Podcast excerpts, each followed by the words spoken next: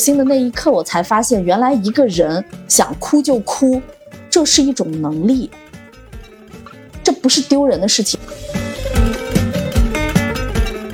无论这哪三点，没有人会舒服，所以大部分人都是在不知不觉中得罪了别人还不自知。我认真的答了试卷，我是认认真真答的试卷，完美的错过了所有的正确答案。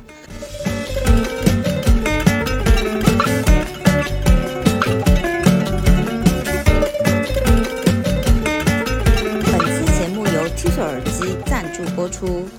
我是当小时，欢迎来到专注路径，期待结果，钱和流量 Hope Always 的搞钱搞流量系列访谈播客。你现在已经感召了多少人了？我总共感召了四个人，就是去进班的，进班的有四个人。然后这四个人其实都是我当时在突破我的一个卡点，因为我的卡点是我付出不是最低的嘛，我不够付出，我所有的付出都是假象付出，都是索取式的付出，就是为了得到什么才去做什么的。而这种付出，你可以理解为它不是大爱，就是是小爱，很自私的那种爱。我为了突破这个，所以我当时去感召了杨丹、杨慧，还有呃黎智，我也感召了。后来七四七兰兰，兰兰是当时我感召的时候，我是一阶刚上的，一阶刚上完，大家觉得我最大的变化就是，呃，我说话没有以前那么硬了。就我以前是感知不到别人的情绪的，哎，你刚刚说那个大爱，我很好奇啊，是意思是你要帮他们付学费的意思吗？是的，啊，我是听众的嘴替啊。我之前也一直很想要去了解这个事情，也很想要聊这个事情，因为我身边也有很多朋友去参加领导力，他在网上的风评也不是很好，所以我可能会带有一些质疑，但是嗯并不代表说我在质疑你，我理解我只是代表听众 是的，问出他们心中的一个疑惑。我那么我特别理解你这个，是因为当时我们团队里面的一个老大哥，是我们年龄最大的一个大哥，他是做工程行业的。他到了三阶段的时候，他就下车了。为什么？就是他去感召身边的人，身边的很多人给他发了帖子，我就告诉他这其实是传销，嗯，他就信了，他就下车了。结果到了快毕业的时候，他又回来了。回来了以后，其实老师就问他嘛：“你觉得他是不符合你的价值观的？但是从你一阶走到三阶的时候，你损失了什么？你得到了什么？你的人生中有多少次的抉择是因为你被他人影响了？”他说：“你很多的就直接就点点到了他的人生的卡点上，就是他的很多那种决策都是因为受到了别人的影响，而比如说错失了，或者选错了，或者放弃了。所以这一直就是他的一个卡点。在领导力里面，他最后反正就是回归了嘛，他自己就看到了，我就说啊，这个可能都是我自己想象出来的。他我确实在这个课程里面，我得到了很多很多的东西，我没有失去什么。但是因为周边的人，比如说他的老婆，他身边的那些小弟，都在说老大你被洗脑了，你你进传销了，这不是一个正常的组织。他就就说白了，就是内心的那个笃定就没了，就真的就信了。这种事情是在领导力课程里面是最常见的，就是中途下车的这种状况，都有可能是因为这个课程就是给他人的感受不不太一样，就让每一个人说白了就是我一直奉信的一句话叫做“佛看众生都是佛”。如果你觉得是这个课程不好，有可能是因为你内心的什么东西跟这个课程本身没关系。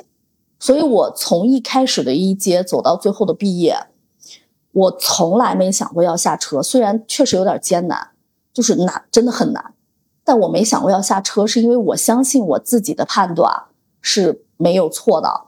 我也是抱着一个极强的目标，就是我一定要突破我自己。如果我上了这个课程，最后因为我自己的原因，说哎呀这个课程它不适合我，或者别人都说了这个课程是不好的，那我自己的感受呢？它难道不不够真实吗？我觉得感受这个东西是没有对错的，只有真假嘛。我的感受就是这个课程在，就真的是全心全意的在让你突破你人生所有的卡点，只是人在面对自己不想面对的事情的时候，就会有千奇百怪的借口对和理由来证明你的理由的合理化。我那个朋友就是最近联系上我，也是因为领导力的课程，他给我打电话，后面我就跟他聊起这件事情，他说他中途也下车了，而且是她老公帮她报的名，她老公是一家上市公司的老板。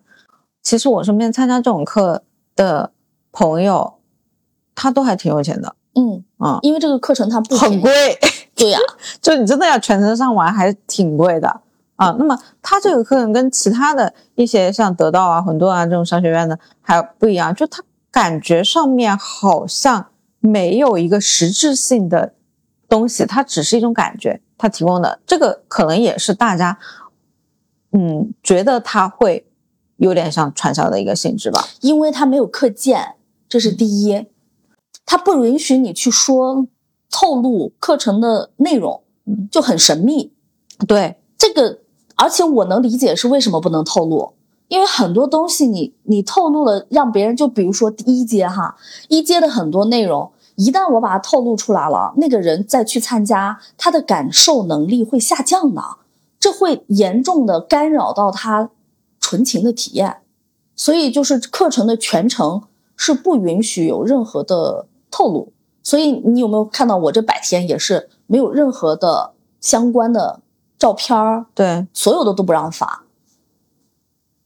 这个也是网上妖魔化的比较严重的点，因为在前几年不是有一个新闻闹得很大嘛，有很多的领导力的课都已经停了，那个时候叫教练，啊。现在也叫教练，呃，那个时候叫教练技术，对，现在呢改成了领导力。呃，我能理解，呃，这个课程因为是我去年年底的时候，我的一个合作伙伴，当时他打电话感召我，我当时是因为一句话被打动了，就是他说：“达达，我倒没想的说是你突破了以后，就是工作上没有什么突破，我更希望的是你亲密关系你能够幸福。”嗯，其实我我身边的所有的合作伙伴都知道我，我就是一门心思扑在工作上，我是没有太多的情感的这种经历的，所以大家都知道这有可能是我的一个卡点。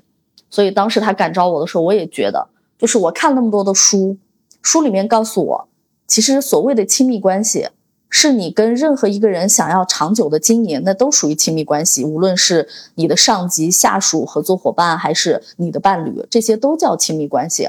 所以我能理解的是，只要我在亲密关系上有卡点，我跟任何人的关系都会有卡点。所以我觉得我必须突破，否则我在人际关系的交往上就一定会遇到各种各样奇奇怪怪的坎儿。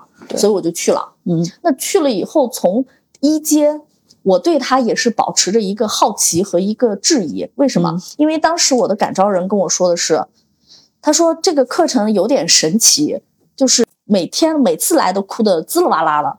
我说至于吗？我说在陌生人面前要哭，这个是我从一开始我不太信的，因为我是一个从来不会在外人面前哭的人，我就觉得好丢脸的事情啊。所以我就觉得，嗯，那可能是你们的问题，绝对不是我的问题。所以我就抱着那种有点挑逗、挑战，应该是好奇，还有我自己的本身的目的嘛，我就去了。去了一阶，其实他当时是四天的课程，纯体验，没有任何的教科书，也不需要你记笔记，就是一个一个的流程的体验，跟各种各样阶层的年龄段的人互动。从这个互动中来看你自己的模式。其实第一阶，我当时前四天，就是前三天，所有几乎我身边大部分人都哭了，因为他有好多个环节是有那种你可以理解为是心理催眠的那个过程的，所以他只要到了那个环节，就会有一部分的人会哇啦哇啦就把内心的伤痛可能给击碎了，就哭出来了，我就哭不出来，我当时还有点焦虑。我给我的推荐人当时发信息，我说他们都在哭，就我不哭，是不是我不正常？哦，我推荐人当时说，那要不你问一下周导，就我们那个导师。我把那个短信发出去，还没来得及就收回去了嘛，就要收的手机。等我刚发完，可能连十分钟不到，进入到下一个环节的时候，结果在那个环节里，我可能那个潜意识的一些记忆就被激哭成了狗。我人生应该是第一次抱着跟我毫不相关的陌生人哭的嚎啕大哭，就是那是一种我觉得是一种疗愈的哭，它不是痛苦的哭，我那是一种疗愈的过程。之后我就发现我对别人的感知能力就强了，就是我原来发现人有时候，尤其成年人，就是把自己的感情压抑的太过了。所以时常我们在外人的面前都是戴着假面具的，而你不知道，你不觉得你是戴着假面具的。在这个课程里面，我第一阶段我学会了一个概念，就是什么是走脑，什么是走心。我以前是区分不了的，因为最开始的时候，我觉得我挺走心的，我是最积极发言的那一个，每次上去发言，我都很认真的在回答问题。我就觉得只要是认真，他就是走心了。结果当时导师说：“你现在是在用脑，你知道吗？”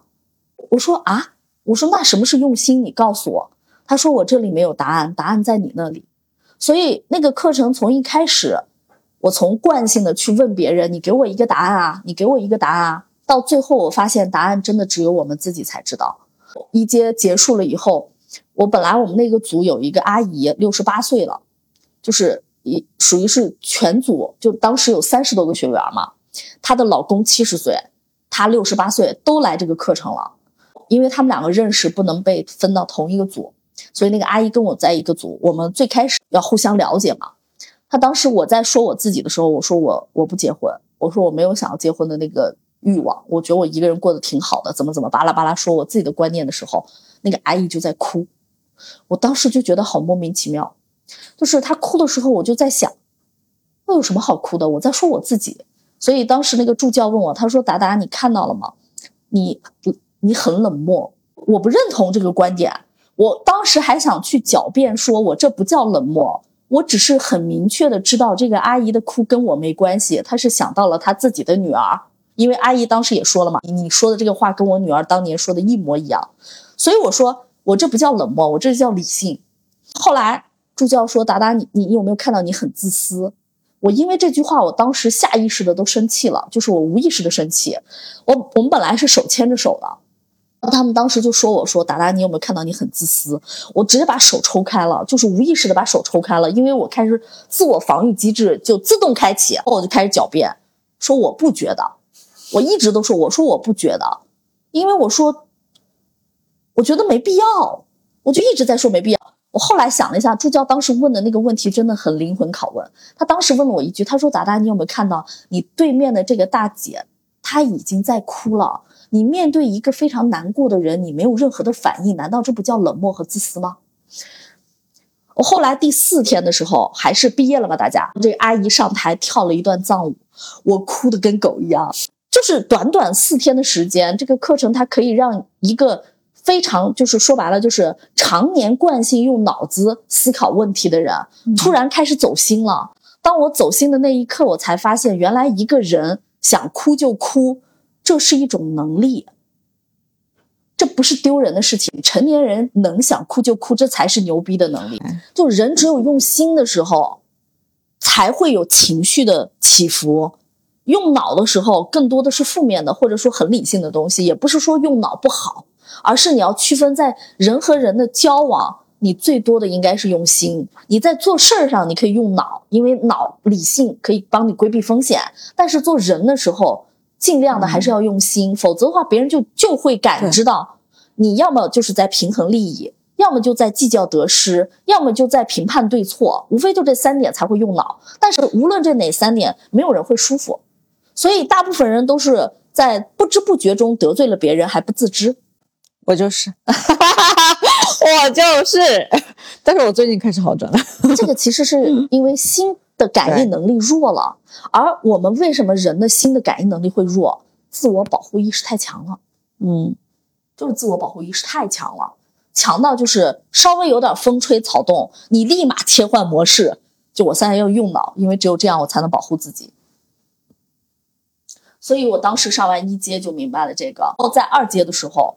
我当时突破的就是我的勇气，就是做了一些我我这辈子都觉得我不可能做的事情，你知道吗？也是当时逼迫的，是我的汗都出来了。我什么时候会出汗？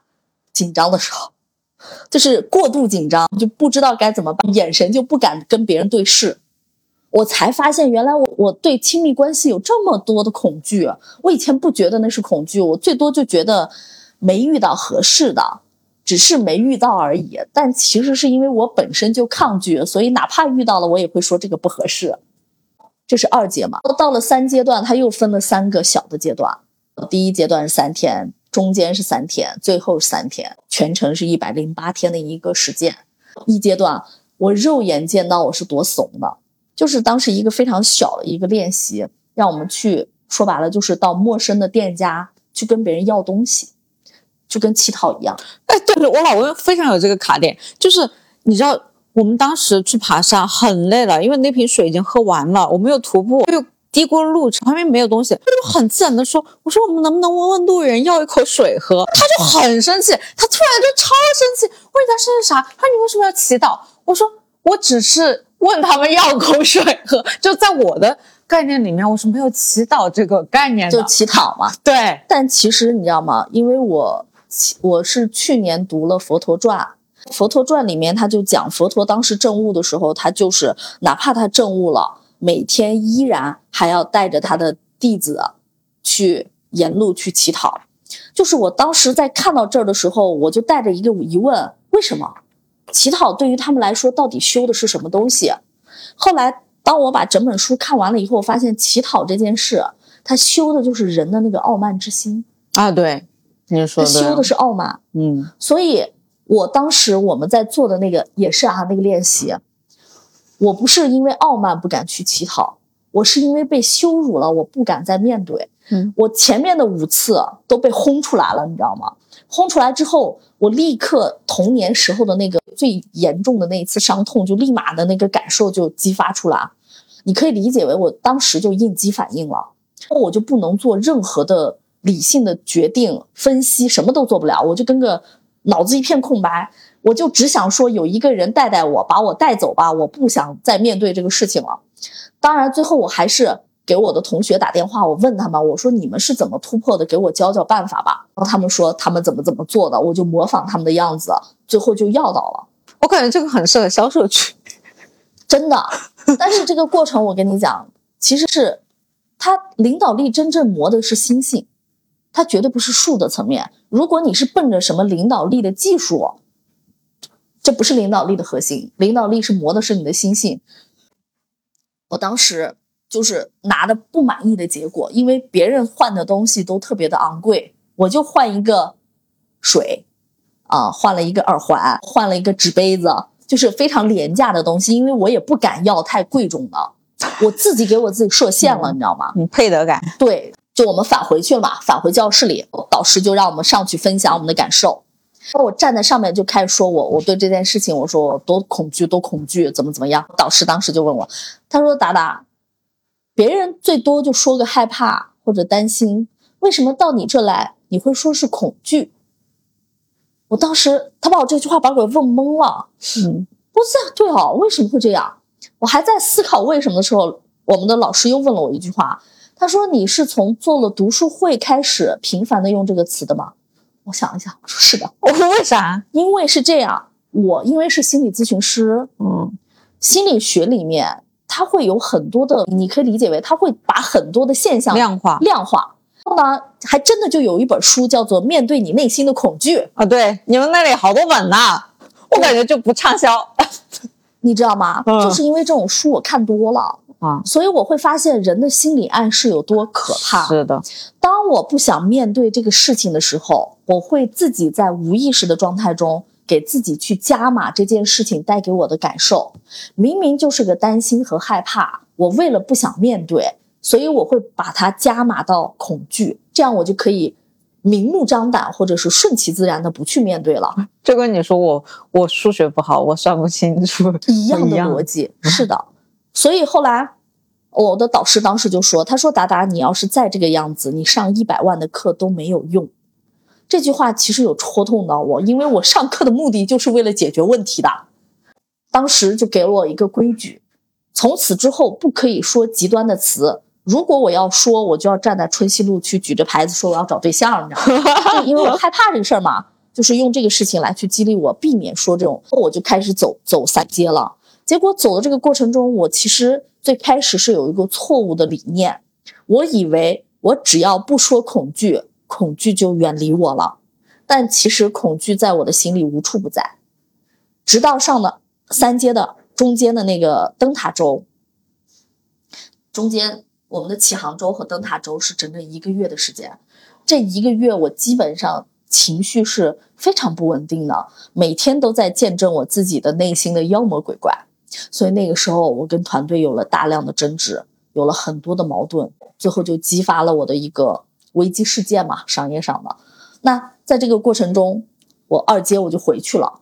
就等于是带着事业上的啥也没突破，极非常非常的挫败感，我就回到了灯塔州。我是第一个被站出去批斗的那个。这一次，真正让我面对了我自己，就是我肉眼看到了我的恐惧到底是怎么影响我的。就我发现哈，实践是实践，实践只是让你感受到了真实。但是它并不能帮你更好的分析你自己的行为模式，所以你必须回到课程再去体验它的那个系统性的课程，因为课程的那个流程也是经过了一些心理学的原理和一些打磨的。所以在那个课程里，我当天所有的人说白了，就是因为我本身是那个班的班长嘛，我是第一个站出来被批斗了，全程我的导师、我的助教、我的同学都在说我，说我。把大家当工具人，说我反正就说了很多让我觉得很羞愧的事情。然而那些东西绝对不是就是莫名其妙的骂你，都是说的就你会觉得就是我就是这个样子。所以当他们把那些不好听的话、真实的话说给你听的时候，你其实那个内心的冲击感是极大的。就在这个过程中，我导师又问我，他说：“达达，你告诉我你在怕什么？”我说：“我。”不想没有结果嘛？就是我这么拼了命，连命都不要的搞那，你知道那一个月啊，就是我基本上每天是连轴转的，每天都很累，就要把自己给逼死的那种感觉。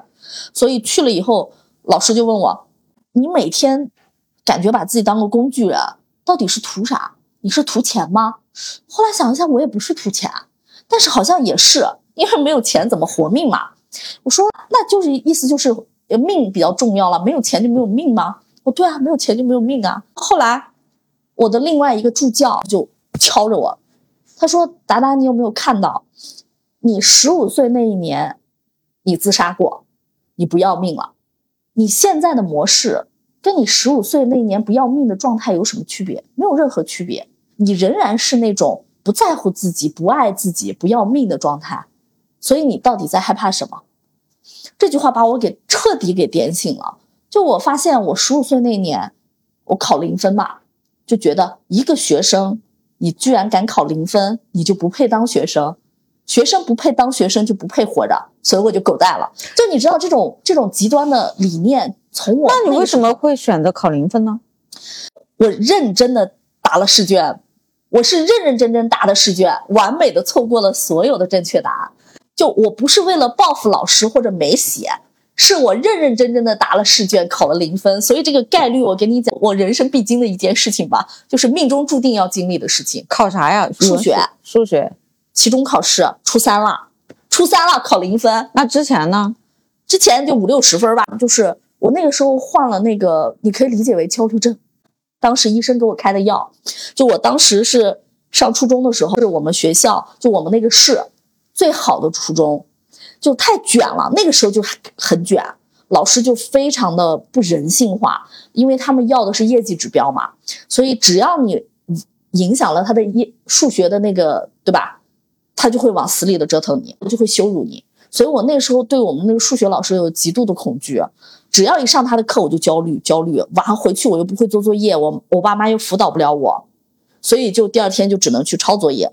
就这样恶性循环到后面，而且也真的不开窍。就那个时候一点都不开窍，怎么学都学不会，很认真的学学不会。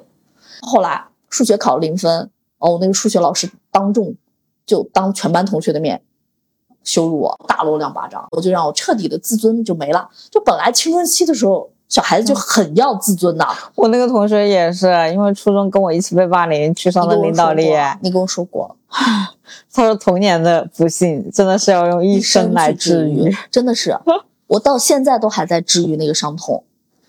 就这个事情，就让我哦，你看啊，是这个逻辑对吧？刚才说了，就是哎，那个学生拿不到成绩，他就不是个好学生。你学生，你不是个好学生，你就没价值。没价值的人不配活着。我现在工作了，对吧？我自己创业，一个老板啊，拿不到业绩，那就不是好老板，就没有价值。没有价值的不配活着。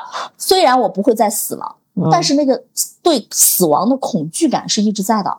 所以我是在用那个恐惧的念，在驱动我的原动力。所以你就会发现我的行为就会变形嘛，因为我的念是错的，而我不知道。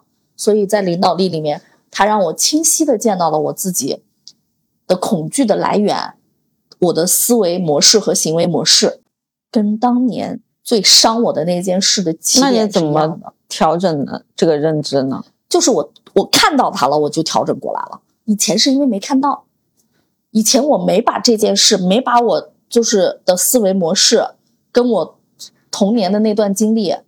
连做一个连接，去深度的分析，所以我我没有往那个方向去分析，就它没有连贯性嘛。转念对，没有转念。来领导力了以后，因为我本身是要突破这个事情的，所以我就会去想尽一切办法去面对它。当我去面对、去分析、去思考的时候，我就发现没错，我我就是这么个模式。那既然是这个模式，我已经发现了，嗯，那我一定会纠正它。因为有一本书叫做《正念的奇迹》，对这本书里面。作者就提了一个概念：当你发现恶念的时候，恶念就停止了。我觉得是这个逻辑，就是当你看到错误的时候，你就会停止错误。人只有在不自知的时候才会犯错，人没有说我已经知道这是错了，我还要去犯的，没有这样的事。就包括杀人也是一样的，他一定是觉得我杀人有杀人的理由吧，我有正当的理由我才会去杀人，他绝对不会说是我就是知道我是错的，我才做，没有这样的，这是不符合人性规律的。大家都觉得自己是好人，对，是的，就一定是有理由的。比如说他杀了我的仇人等等类似的。所以当我看到我的错误的行为思维模式、行为模式的时候，我就终于放下内心的那个恐惧了。我就和我十五岁的那一年的自己进行了一次告别，因为他有那样的仪式，让我去跟小时候的自己去告别，去告诉他：“你放心吧，达达已经长大了，他现在很好，他可以很好。”就是这个过程中，我也依旧会哭得跟狗一样，因为我真的在跟他告别，我还要跟我的父母也要说出来，我长大了，你们放心吧，我长大了。就这个，你是需要不断的去给自己做心理的建设和暗示的。对，其实这个活动我我在大学毕业的时候参加过很多次类似的啊，只是说它这个我感觉是更系统化的，对，有一个全流程，它的流程是非常系统化，少一个环节都不行。少一个都不行。后来，灯塔周过了以后，紧接着就是一个多月嘛，就好了。因为所有的老师都告诉我，灯塔周是你们的一个非常关键的节点，只要能突破灯塔周，接下来你就会慢慢的就会往那个好的思维模式和惯性上去养成了。我真的发现就是这个样子。当我过了那个灯塔周以后。我不就是面对你们了吗？我就马上去找你合作，是因为那个时候我已经放下了内心所有的顾虑和我的恐惧，我也谈恋爱了。对，是的，我也是在这个阶段谈的恋爱，就突破了一下我亲密关系。直到我毕业了，到现在为止，我觉得我养成的一个点就是，还是要每天去反思自己有效的部分和无效的部分是什么。我觉得这种反思，我本来就是一个很擅长反思的人。你可以理解为就是，呃，从小可能对自己的不满意会更多，我就会不停的反思。但是现在和过去的那种反思的差别是，过去的反思是为了不接纳自己，就是千万别犯错，千万别犯错的反思。现在的反思是为了接纳，就是哦，我今天又这样了，没关系，我看到了我自己这个模式为什么会这样。我找到那个原因了，哦哦，我知道了就好了。就是这种松弛的状态，反而会让一个人做正确的事，而不会在错误的事情上一直反反复复。嗯，那这里我有个好奇啊，就是我听下来，其实是一直让你去面对一些阴暗面和阴阴的那一面。那我理解的人，他其实是有阴阳两面的，他一定还是有他阳光正面积极的一面和他的阴暗面。那么我感觉这个的做法好像是在把阴暗面给扩大，去挑战它。那有没有另外一种做法，就是去放大它的阳光面？我们有有有，这个课程我跟你讲的只是说，对于我自己最大的收获的是，把我过去最阴暗的那个部分给疗愈了。那最好的部分是什么？就是这个课程呢，你说的这个阳光的这一面，嗯我学会了如何快速的跟陌生人建立真实的情感。哦，你知道我们那个班本来就是到最后啊，就平均年龄是四十岁，我都算是倒数第二小，比我还小的一个是九零后，都是四十岁以上的，将近五十岁的老大哥老大姐们，而且都是企业家。对，就是这个过程，我会发现这个课程带给我最大的感动是什么？真的，每一个同学之间，他都会有一个死党。我们和死党之间的关系是真的掏心掏掏肺的在为对方去着想，去帮助他成长。这个是我在以前的任何一个，不管是团体还是公司还是什么样的企业文化里面是感受不到的。所以为什么你还记得我第一次见你的时候跟麒麟？嗯，我一说我是上领导力，麒麟说他上领导力，我们两个立马就握了手，就是那种亲切感是，就是在这种组织里面，你才能真正的立刻马上建立最最最稳固的信任，就是在这种体制内，就是人家说 L 天下 LP 一家亲嘛，就是我们整个团队每一次上阶段课的时候的那几天，除了第一天可能会让你把那些阴暗的东西先掏出来，因为你只有先挖出来，再疗愈，再给你缝伤口嘛。剩下的几天都是帮你积累能量的一些环节。所以我印象最深刻的就是当时灯塔周，灯塔周当时我们有一个户外野外的拓展，都是哎老胳膊老腿了，就是。呃，当时有一个特别鲜明的对比，因为那会儿刚好是盛夏嘛，八月份，我们去的那一天刚好是一堆高三毕业的学生也去做拓展，跟我们做的是一样的项目，人家轻轻松松啪啪啪就这样做完了，我们真的是把命豁出去才才把那个项目给拿下的。就我会发现那个豁了命的那个东西叫什么？那个才叫真正的心力。因为如果不是靠心力啊，就靠我们那些老胳膊残腿儿，那个项目是根本不可能达标的。就是靠的是那个心力，激发了你所有的潜能。我们七个人最后完成了一个不可能完成的项目。那个过程，我当时你知道，我们团队里面的一个呃副班长，他也年龄很大了，四十五岁了。他当时做这个项目的时候，直接手九十度脱臼了，他不知道，他没感觉，因为当时所有的精力都在大家都在那个往往那个项目上去，所以脱臼了，他没反应过来。直到下来了，他才发现他的手已经九十度弯了，又把他啪给掰回。我当时整个人都不好了，你知道吗？我因为我从小就很害怕那种骨折呀、咔嚓呀、什么断胳膊断腿那种，所以我一直很担心。最后他，我就一直问他，我说：“我说大哥，你确定你真的没事吗？真的不用看医生吗？”他说：“真的一点感觉都没有，我所有的注意力都在刚才的那个事情上。”后来大家下来了以后，哦，我们年龄最大的那个大哥当场就哭了。我觉得那个那个感动的那种力量哈，就是内在的那个力量是会永远寄存在你的记忆和你的感受里的，它是不会被消散掉的。包括你说的这个感召的这个事情，对，就是我为什么会说我的卡点是我我我想更多的是大爱付出，就是因为它这个课程里面的很多环节就是激发你新的能量了。当时也是有一个环节。我们所有的人的感召的数量都会被记录下来，你知道吗？我把它画成一颗小星星。是，对我我第一次对这个教练技术感兴趣，我就是因为看到了他那个故事。他说这颗海星也在乎，这颗小海星也在乎。好，你知道当时我在上二节的时候，因为我那时候已经感召了四个人了，画了四颗小星星。当时导师说了一句话，我就哭了。他说什么？他说你不要看那只是一个星星。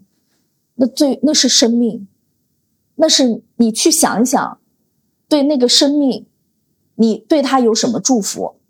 我当时在感召的时候，其实当时还有那两口子的，我那个时候还没有说是要闹掰嘛，所以我一想到说我感召的这些人都是跟我在一起战斗的伙伴们，我就瞬间就觉得我希望你们永远快乐，永远幸福，就是那种让人纯粹的没有任何的什么，就是杂念的那种付出，真的太难得了。你不觉得这个社会本身就很利益化吗？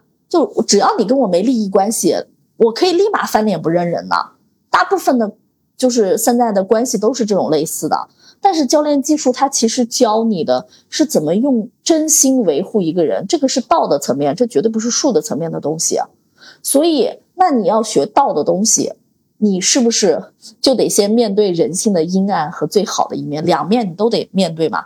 那面对的时候，就是啊，你不能光说你只愿意面对好的一面，不好的那一面，你说你别面对了，那你怎么成长嘛？不可能的嘛。所以，当很多人在学这个教练技术的时候，面对自己的阴暗面的那一刻的时候，他是没办法接受的，所以就下车了。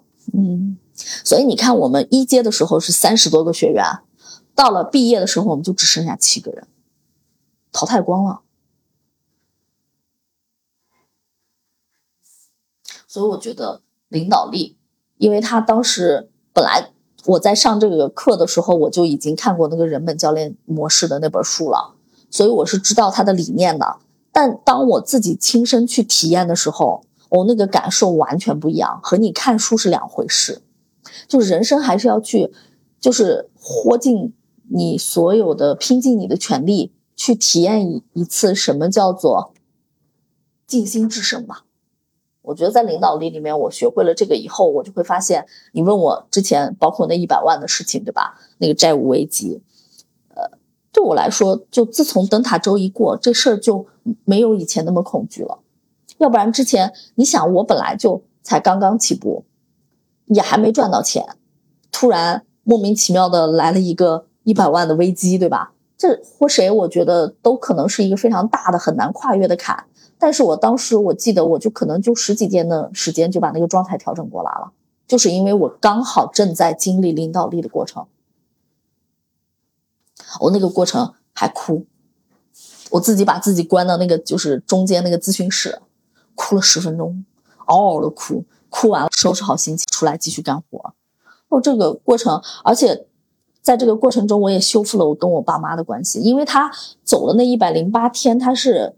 实践的是三个维度，一个是你的事业的指标，一个是你的家庭评分，一个是你的健康指标。我的健康指标就是我当时说要瘦十斤，我的家庭指标是希望我爸妈给我打分九分以上，我的事业指标是二十万嘛。在这个过程中，我还修复了我跟我爸爸的关系。我一直以为我跟我爸爸的关系特别的好，因为我爸从小到大都不打我，我也不骂我。我几乎是能跟他非常好的进行理性的沟通的，嗯，但同时，这一次我怎么发现我们之间是有卡点呢？就是因为我妈突然走了，我妈去那个西安照顾我大姨去了，把我和我爸丢在家里一个月。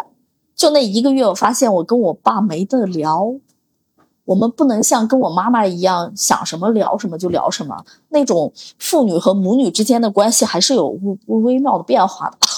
在这个过程中，我刚好想让我弟弟从老家来成都，亲弟弟吗？我的表弟啊，我 就你们怎么这么多表弟表妹啊？我妈呀在，因为家里亲戚多呀，我 我又是独生子啊。你表弟又是干嘛的？我表弟表弟就在家，在家现在就是没啥好工作，在等着家里介绍工作那种。这个过程。我想让我弟弟来，是因为他以前说过他他喜欢摄影，刚好那时候周兰说，嗯，他那边有资源是可以教我弟弟学摄影的。我说那要不就你来跟着我一起做吧，反正我们本来就是需要一个好的摄影来帮我们拍好的照片，你知道吗？我就叫我弟来，我弟也答应了。结果呢，这事我爸爸就不同意了。我我爸爸不同意的理由，我跟你讲，我都做梦我都不会想到，就我爸怎么可以离谱到这种程度？他会觉得。你弟弟是个男生，你是个女生，你弟弟来了这儿，别人说闲话怎么办？你让他住哪？总不能呃，他说住家里，别人会说闲话的。我爸爸还不这么明说，他会他会给我举例子，说什么呃西宁老家呃什么他身边就有那种就是表亲，你知道吗？啊结了婚的。我爸爸，我说你那个年代和我这个年代不太一样，我说我不至于啊哈，我说，但我爸就不乐意了，生闷气。这一个闷气生的，我不知道怎么跟我爸沟通。我的助教是有回访，就是刚好我的助教就是那个成衣烧坊的那个老板娘，她就来那个工作室来回访我，我就把这事儿说了。结果她当时就帮我分析，她说：“那你有没有看到你跟你爸爸之间，你信任他吗？”她当时问了我这个问题，我心想我没有不信任我爸爸，我当时还在质疑，我信任啊，怎么不行？他那你信任他，为什么会那么生气？就你会那么生气？就你爸爸明明是为你好的嘛，就虽然他的逻辑可能跟你的是不一致的，啊，后来因为这个事情，我就反复思考了一下，刚好那个时间也就很凑巧，周兰当时提了一个问题在朋友圈里面，你会把你的后背完全交给你的队友吗？我当时在下面留了一个不会，就是说白了就是不信任嘛。为什么不信任？哦，根源在我爸爸这儿。我连我父母都不信任，我会信任别人啊？我为什么会不信任我爸妈？就是还是跟十五岁那个事情有关。因为那个时候你想啊、我连命都不想要了，是因为我觉得我父母解决不了我的问题，嗯这本身就代表着一种不信任。其中除了我妈的家暴以外，另外一部分就是我爸的旁观者。就我我妈打我的时候，他永远他不参与，但他也不会拦着，他会当一个旁观者。而这件事对我的伤害就是，一旦出现重大危机的时候，我绝对不会第一时间想到我的爸爸，因为我认为他不会保护我。所以这种你知道，潜意识对人的影响是终身的，而且是很多时候大概率啊，几乎你这一生呢，百分之九十以上的都是无不自知的影响，就你完全都不知道怎么影响你了，你最后就走到那一步了。所以为什么现在有很多人说要生个小孩？其实小孩就是来疗愈你自己的，你可以跟着他的一个脚步。再去去看自己，对，因为你很多潜意识的东西你忘记了，但是在这个小朋友身上你会激发。出来。对，是的，我就发现，就你看，我虽然没有小孩，但是我每个人的命，他可能就是会让你没有孩子，可能这种方式让你激活你的那个一部分的记忆，让你，因为我的目标就是为了修我自己嘛，所以我就就好巧不巧的，所有的事件都是帮助我回忆那件事情本身的。然后我就看到我是怎么不信任我爸爸的了。然后后来他们就给我的任务嘛，就是你得跟你爸爸修复好关系，有有一场父子父女的深度谈话。后来就又突破了一下，突破了一下以后，我的信任感就回来了。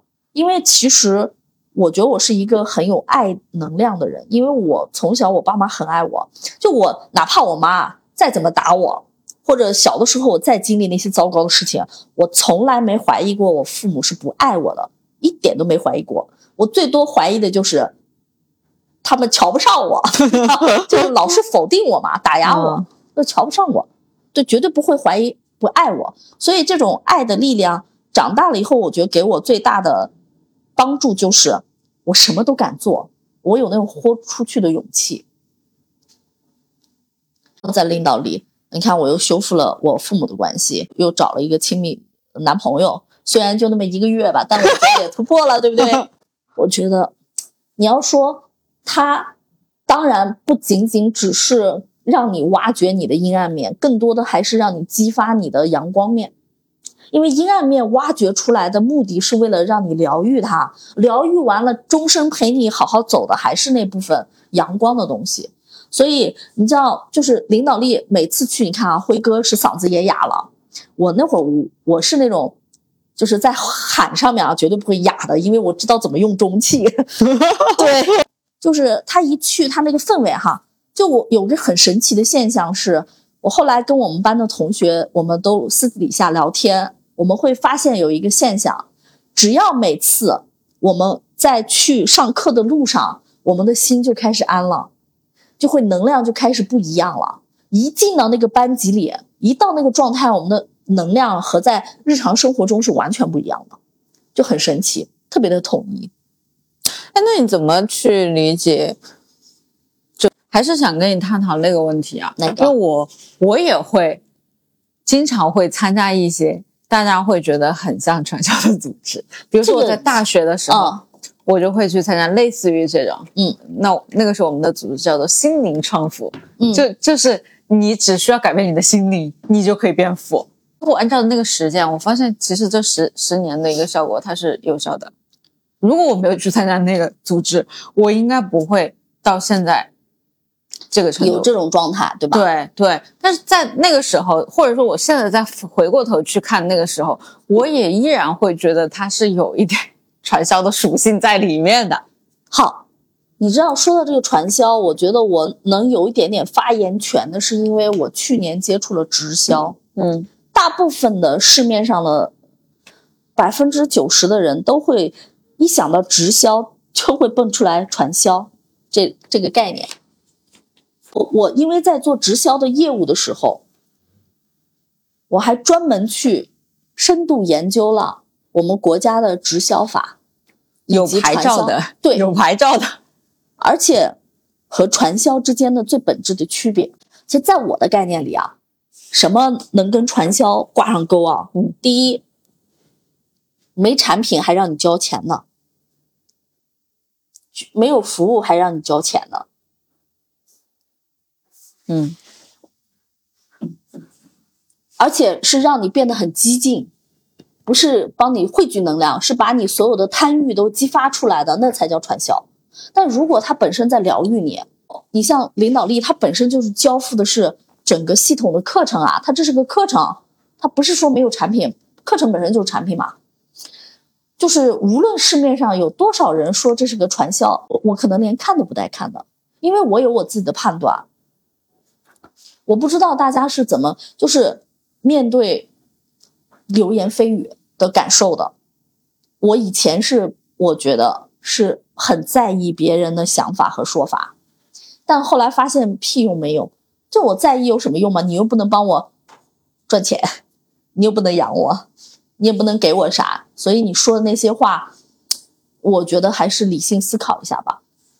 就是如果有人说啊，你去的那个不好不好，或者就像我们平时哈，如果你马上要开一个餐馆，你跟你身边的人说，你猜他们大概率会什么反应？要看开什么餐馆了。我跟你讲啊，嗯大概率会告诉你，现在别开餐馆了，这个世道不好。大概率都是反对声音要高于赞成的声音呢。但如果你已经开了，你告诉他，全部都是祝福的声音。那人就是这样，人性。我现在基本上就是随便你们爱怎么想怎么想。真的，你知道吗？我连我做读书会都有人说我是做传销的。我之前的那个共读营的一个会员，嗯啊，他就说我是做传销的，我就不来了。为啥？因为我三月份的时候，我们不是组织了一场春游嘛？嗯春游的当天，我本来就想着大家天天都在学习啊，今天咱们就不搞学习的事儿了，我们就纯纯玩儿局。我因为是吃那个艾瑞西的，你知道吗？那到点了我就得吃啊，我也没有安利给他们，我只是到点儿拿出来我的药盒，我往自己嘴里塞，结果就这个行为被他判定为了我是演给他们看的，我就说我我其实是做传销的，我就不来了，再也不来了。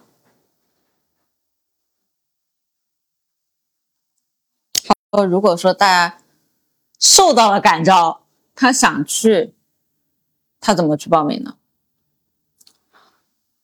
受到了感召，联系我，我就跟中心说，让中心就对接会对接他们嘛。然后他该交费交费，该安排时间安排时间。因为你看哈，我是今年三三月份四月份去上的，四月份到年底了，我我是二十班的嘛，这年底了就几个月了对吧？八个月，八个月才四个班，那他们怎么养得活呀？所以他收那么贵。对啊，他这个我跟你讲啊，领导力他真的不是一个赚钱的生意，他一点都不赚钱，而且他特别的费心力。这个其实跟我们之前的认知是有冲突的。我之前也问过麒麟，他说领导力好多学校都要垮了。嗯，因为他太注重心了，就是说白了就是。领导力本身这个业务模式，它是绝对不会赚到钱的，就是因为他带一波学生，你把所有的精力啊，你消耗完了，你才能把学生带出来。就他很累，你知道吗？他带学生真的是超级费心力的一件事情。所以，我至少我现在的判断和我现在的真实的感受，那两个导师是有大爱的。人家真的不是为了赚钱，因为赚钱的项目那么多，非得做这个出力不讨好的事儿啊。他们三年到我们今天为止才二十四个班，而且一个班，因为这一年疫疫情的这几年，一个班还比一个班的少。我们下一个班六个人，这个班七个人，所以很多人面临到招生的一个问题，这个是不是也会让这个感召变形？就是不是为了激发你的大爱去感召，而是说他们为了有一些业绩。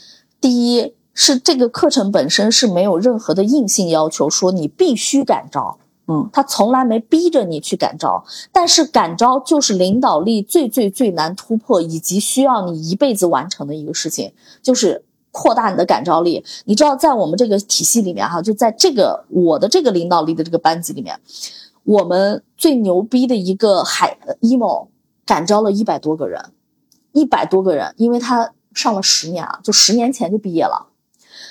但是呢，这个毕业的这个大佬刚好是我死党的妹妹，她是做生物医疗的，嗯，就她的企业因为十年的领导力的影响，越做越大，现在就几百亿的市值。那天我们一起就是我们毕业了嘛，刚好是我死党的生日，他这妹妹不就来了嘛，人家开的玛莎拉蒂，在。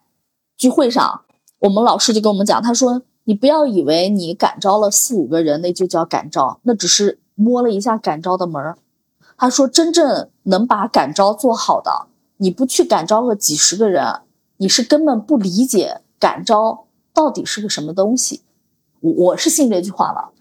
那不同的机构之间怎么去辨别它到底是正宗的？就是因为它市面上它没有一个统一的标准化，对，虽然听上去都是一阶、二阶、三阶，一百零八天的时间，但是真正比如说研发这个系列课程的那个老师本身是很关键的啊。如果你遇到的那个老师本身啊，发心很正，对他的发心里面出现了一点点的歪曲，都有可能让这个系统崩盘。你知道我都毕业了，哦，那个十一月份我不是青海了吗？我那个导师突然有一天，他说：“那个我们团长说，那个毛导要跟你开个会，啊！”我当时就有一种不好的预感。第二天就约了个时间，整整又说了我一个小时。为啥？因为他感受到我最近的能量不对，是因为四七和丹丹他们不去上课了嘛？他们报不出来自己的事业目标是啥，根源就在我这儿。老师就给我上了一个小时的，你可以理解为开了一个小时的小灶，又不收任何的费用。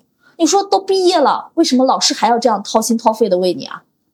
那个真的是没有纯爱，就是不是大爱的人，他做不出来这种事儿的，因为他没有必要。好的，那我们今天的节目就到这里。我是你的主播当小时。听完达达这期节目，哪些内容最让你有所启发呢？对于领导力。你身边有人参加过，或者是你怎么看？欢迎在评论区来告诉我呀！我们会抽取一位最用心的听友，点赞最高的那个听友，送出一台 Tissot 耳机。如果你需要加入听友群或连接本期嘉宾，可以直接加我的微信“须弥格当”，等你连接一起搞钱搞流量呀！我们下期见。